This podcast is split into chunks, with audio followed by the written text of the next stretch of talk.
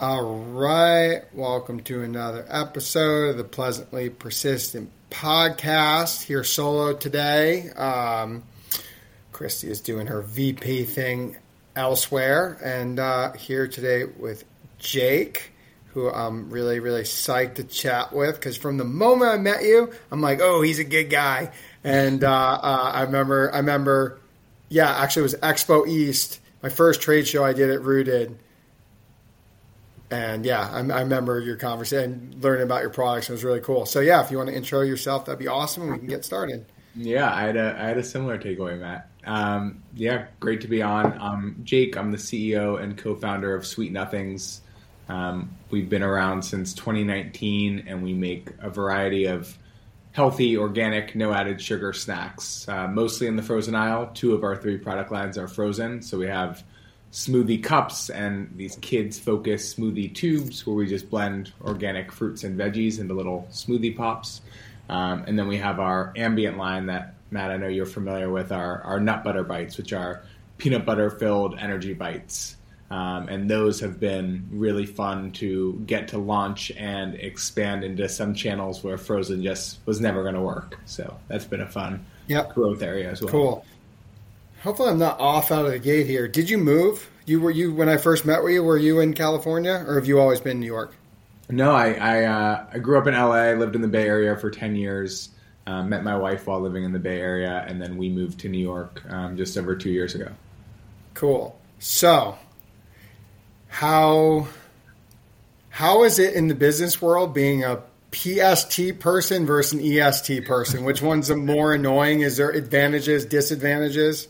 Yeah, I really like my mornings. Um, so I love being on the East Coast because I love mm-hmm. waking up to, you know, mostly an empty inbox. Obviously, there's some uh, some triage to get through from after I fell asleep, but for the most part, it's pretty quiet after I go to sleep. And having the morning to think and do some deep work, and not having too much happening before like 10 a.m. Eastern, you know. Yeah, now that I'm thinking about that, I would not do well with PST at all. Like if like you wake up, like I like my more uh, ebbs and flows, and right now I'm in it like where my morning is so like sacred and quiet, and the reason yeah. it's so it feels calm is because the world, the work world, is not. risen yet and if i was uh, yeah that would stink to like start a practice at like 6 a.m a morning practice and it's 9 est Right. I had a uh, one of my best friends got married in Hawaii a few weeks ago, and so I went on Thursday. I worked from there on Friday, and I woke up at you know 6 a.m. in Hawaii, and it was noon on the East Coast, and I just felt like I was clawing back all day trying to like get out of this mess of slacks and emails. Like I just felt totally out of sorts, and so it's funny timing for you to ask because my reflection was, wow, I really like starting the day with you know a lot of intention versus trying to play catch up. Yeah, and I bet your employees like it a lot more too. I wouldn't want to have like a boss leader who is PST because then you're doing your thing at like three o'clock, and everyone else, the, the ESTers wanting to chill. So yeah, uh, that's good. So as far as like the CPG scene, like I don't even know if you're involved in the local, like yeah. when you were uh, in Cali versus here. Like, does it feel different? So wasn't really involved out in California just because graduated business school June of 2019. Um, was living in San Francisco as I was starting to work on Sweet Nothings with my co-founder Beth, but then COVID hit, and obviously during COVID there wasn't a ton going on community-wise with in-person CPG, and then we moved here January of 2022, and so this has really been the New York has really been the CPG community that I've you know cultivated and and come to be a part of and and really appreciate. Yeah, how big is your team? Uh, we're ten people. Uh, nice. There's ten of us, um, which is exciting. It feels like the right number where we're able to you know get a lot done and work on innovation and growth and you know play in a lot of different channels, but it's still a special size where we're not constantly going through you know a million different people to check through an idea or there's like so much um, red tape that it takes too long to to move yeah yeah we're eight and it's uh, yeah, it's a nice size. So, are people spread out? Is it a pretty Yeah. remote team? fully remote, um, which I have you know many thoughts on. I think there's plenty of pros and plenty of cons, but there's one other person in New York with me, um, and then my co-founders in the Bay Area. Two people are in LA, um, and then we have someone in uh, Minneapolis, um, in Florida, in Arizona, and Seattle. Yeah. Um, So how do you? Um, what's the cadence? How many like is heavy slack is there? Like how many team calls? Like how do you how do you keep the crew together? How do you forge some uh, virtual culture? Yeah. So uh, the only full team call we do every week consistently is a 30 minute weekly check in on Monday mornings. And we call that Big Rocks. That actually came from Megan, our VP of sales, where she, it's, we really are just focused on what are the big, big rocks that you're working on this week. We don't need to hear everything on your plate, but what are the things that are on your plate that at some point might come across someone else's plate? right? So whether it's sales is working on something and they're going to need to loop in marketing, or our um, you know um, ops team is going to be moving product to one of our um, co-packers and needs to loop in the production person or supply chain person. It's hey, what are the big things that are going to um, be cross collaborative this week, just so that everyone sort of has them on their radar and starts to think about them. Um, and then twice this year, we did it three times last year. We decided to do it twice this year. We're doing a full team offsite. So our second one of the year will happen in a few weeks in Austin, um, which we're really excited about. And then we've done some mini offsites throughout the year. So um, I've gotten together with our sales and marketing folks. I obviously travel with um, folks from our sales team to, to trade shows and customer meetings and all that all the time. We just last week did sort of this mini ops offsite where we dug into some things on the ops and um, freight and supply chain side of things. So smaller groups get together probably you know a couple times a quarter, and then the full teams the full team comes together twice a year. Yeah. Yeah, it's so important. I like know it's important and then when we get together in person then I remember how important it is. Right? It's Totally. just like man, like the ceiling of connecting virtually like is not it's it's it's not so high. It's it's um, yeah, you need it. You need it just to feel con- really connected as a unit. Um, for sure. So in between, like, do you guys like is your Slack like? Does it have some fun channels? Do you guys do anything fun in between the in persons? Yeah, so um, we do have a, a few fun Slack channels that are quite active. One is in the kitchen, where, and I know you love to cook, so you'd love this one, but um, it is people posting um, what they're making or what they're eating or when they're traveling, foods that they come across, which is a fun one. Um, and then we also have a, a travel specific one. I feel like our our team does some really cool vacations. We have some adventurous people who go on these awesome camping trips or um, interesting places I've never heard of or uh, or been to before, and um, people do a really nice job of of sharing those things, and it's really fun to watch the Slack just sort of light up with questions, with pictures, with stories. So we we do those things, which really help, and then at the actual offsites, I feel like we've we've changed the the tone of them. When we first started them, I was like, okay, you know, it's costing us X dollars to get everyone here. We need to make the most of it. We need to do all this presentations and meetings and you know be nonstop doing things to make it worth the money to justify the ROI. I think as I've grown as a leader and as we've reflected more on what the point of these offsites are, I've realized that the most valuable pieces are actually one in-person work time, like doing a you know if every week we have a demand planning meeting, doing that in person at that offsite actually makes a huge difference as we think about oh is there a better way to show this dashboard or should we rebuild this? We have the time, we're here, let's talk about it. And then also just fun bonding time, right? Like we everyone works hard when they're at home and is able to um, get a lot done remotely. When we're together, like let's enjoy being together and get to know each other better because that's what's going to strengthen the the remote relationships. not necessarily totally. being talked at for eight hours on uh, what our vision is for 2025 or whatever it may be. 100%. So I can tell you really care about, I mean, every founder does, but really care about who enters your world and that you have good people. Talk to me through your interview process. Like, have you been, yeah, has it been through recruiters or what, what's the process? And then how many rounds? And is there like anything out of the box, like questionnaire, video, or certain questions you love to ask? Like, how do you find if someone's a good fit?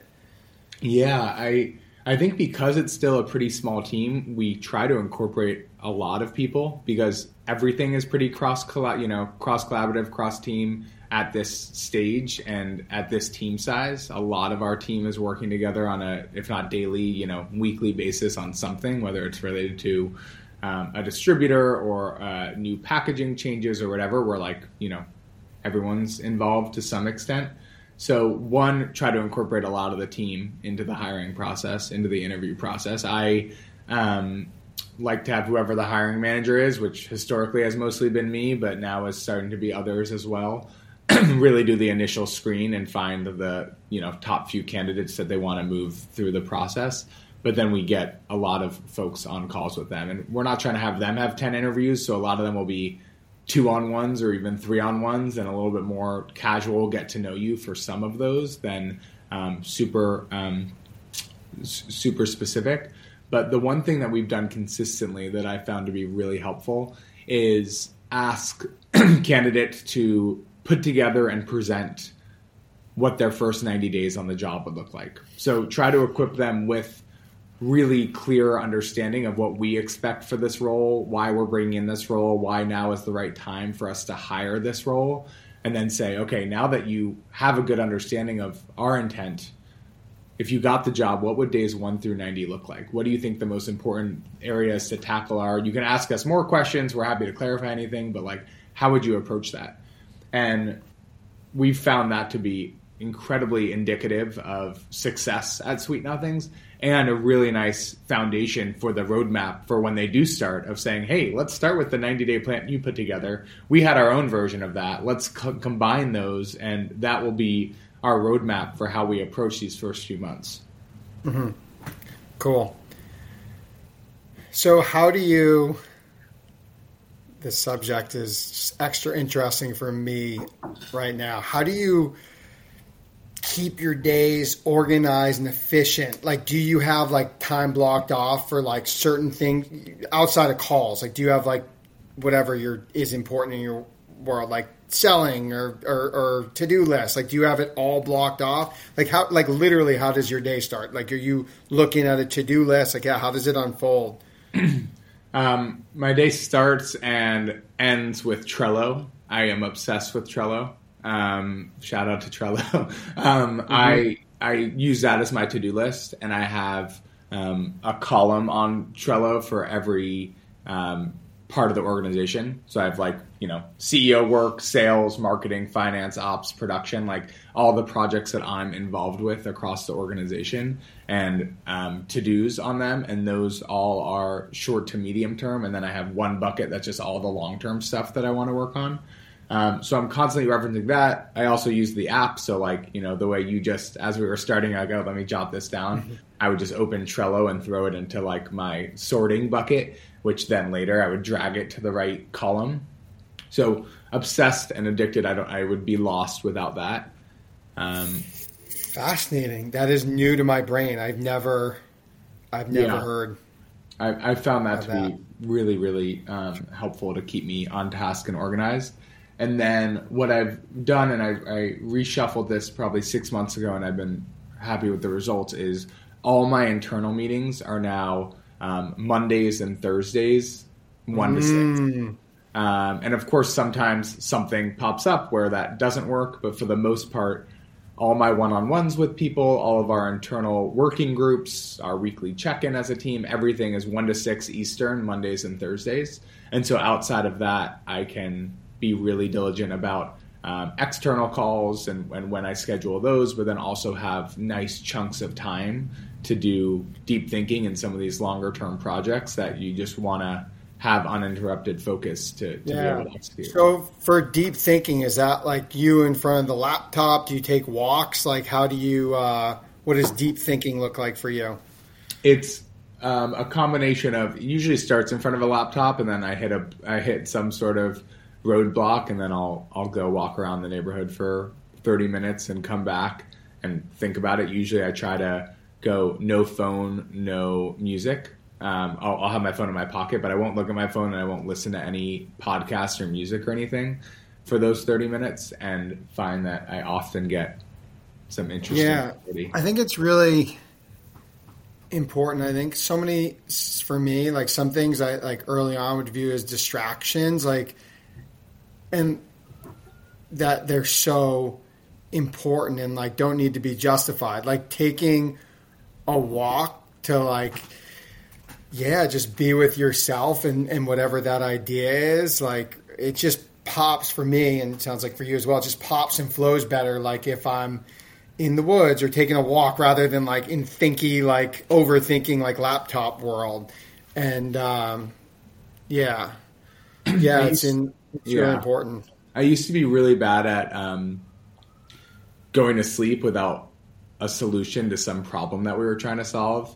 And now I've tried to really work on that because the clarity, like 24 or 48 hours after, is usually totally different than what that initial gut reaction is. it's amazing Yeah, it's hard though. I'm like, I like, I feel like I have such um, OCD about checking things off my to do list that I'm like, oh, I have this problem I need to solve. Like, I need to do that right now. And I've really been working on, you know what? It's going to be a better result if you just give it a few days. It's it's amazing that things that either aren't clear or things that you're just fired up about, angry about, like it's like really like intense. Yeah. It's amazing how much giving a sleep, a little space, how much it either becomes less of a big deal or just so much more clear what the answer is. It's so uh yeah, getting getting old and getting wiser is really great. It is. It is. And there's so much. I, I feel like every year I look back at ways that we structured teams or meetings or whatever, you know, whatever. And I'm like, wow, there's such a better way to do it. And I'm hoping that that's always the case, right? Like you, you hope to always continue to grow and learn and find ways to, to be better Yeah. at your job. But I've definitely noticed it the last few years of, um, of that change and improvement. Do you take lunch in front of the laptop or do you give yourself like what does lunch look like typically It's usually in, it's usually in front of the laptop. Um, Yeah. I, I definitely. I mean, f- from my walks, I totally appreciate the benefits of unplugging for a bit and eating without a screen and taking some time. Um, I love the idea. I just it doesn't happen as often as Yeah. I'd like. Yeah. yep um, what has become your favorite uh, qsr uh, in new york city like your favorite uh, chain or small chain where you like to get a salad wrap whatever Yeah. you're into I eat um, a lot of Sweetgreen and um, a lot of Cava. Um, neither of which is that you know small or, or interesting of an answer, but it's the honest answer. I love I love yeah but those are those are my answers too Yeah, yeah. I, Um, live, I live a few blocks from one of each of them, so when I when I am grabbing something out, um, those are go tos. Yeah, my challenge with Sweetgreen now is they've added like all these cool things. Like they added, um, they added Olipop, they added uh, Hu, um, uh, Hu Chaka, Hu Yeah. Kitchen, and I'm like, ah, I spend twenty dollars? I know it's so easy to. They also have the. Um, have you tried the Siete chips there? Oh yes, yes, like yes, that. that's right. Oh, The Green Goddess Ranch chips. Very good. that is that that that's right. Yeah, they're. I mean, good good for them because you're just yeah. It's uh, yeah. Sweetgreen is great. Cava, I'm like almost a little more into because I like sauciness and Cava. You can just like, and the spicy lamb meatballs are amazing. Yeah. Yeah, And I, I love olives. I love when you can just add unlimited like you know there's pickled onions there's olives there's like Oh, a million things and I'm just like all of it all of it yeah, yeah. yeah. So, uh, any do, business books, business podcasts? Like, do you is there anything you you consume in that way to up your game? Yeah, some just out of interest, some also that I think up up my game. I think a combination of interest and and improvement is. Do you listen to the podcast Acquired? Are you familiar with that Nope. one?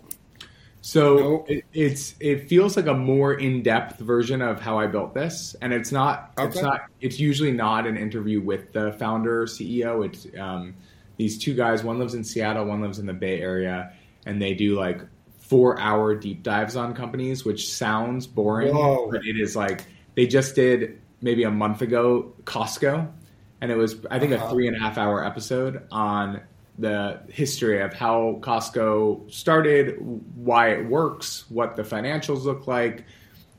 So fascinating. They also do plenty outside of you know our world. So um, my favorite ever that they've done is LVMH, the um, uh, luxury consumer brand. Um, Okay. Bernard Arnault, Yeah. Arnault's company, richest man in the world, or I think always sort of top three. And his story of starting that business, I think that one's also three hours, maybe four hours. And they are just, it is so fascinating. It's like, it's basically you're listening to an audiobook, but they do a really, really nice job of telling the story and analyzing the business in ways that is like, they're approachable, but they're also like very intellectually stimulating.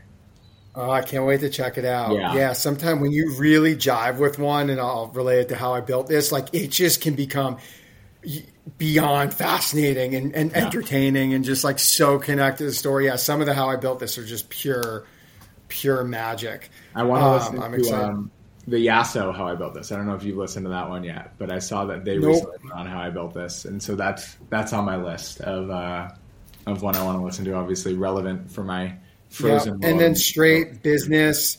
I like haven't. I, I, I just started by a friend. Um, good to great. Uh, too early to review it, but like, do, do you as far as like business books and like getting educated to how to up? Do you read that kind of stuff? Um, not as much on the like maybe textbook side. I also spent. I did. I did get my MBA, so I feel like I spent two years Yeah. like really diving into some of that stuff. Um, a book sort of maybe sort of like Good to Great is the hard thing about hard things. Have you read that one or familiar with that? That is Nope. um, that's Ben Horowitz um, from Andreessen Horowitz, the venture fund um, Uh-huh. that my wife coincidentally works at, but I liked the book prior to that. Um, Yeah. And he talks about you know when he was building a few of his successful companies and just like the the challenges of managing and you know disasters that he dealt with and none of the problems he went through are obviously exact problems that I'm going through but I I I, I listened to that one um, and it just resonates so much. Like I feel like he just really gets what the challenges are with managing growing teams with dealing with um, growth or disappointments and, and not getting wins that you wanted. And it, it's just I found that to be therapeutic. And I've I've read the hardcover of that probably two or three times and I just finished listening to it a second time. Um, and I just really every time I listen to it or read it I, it, it really strikes a chord. Cool. All right.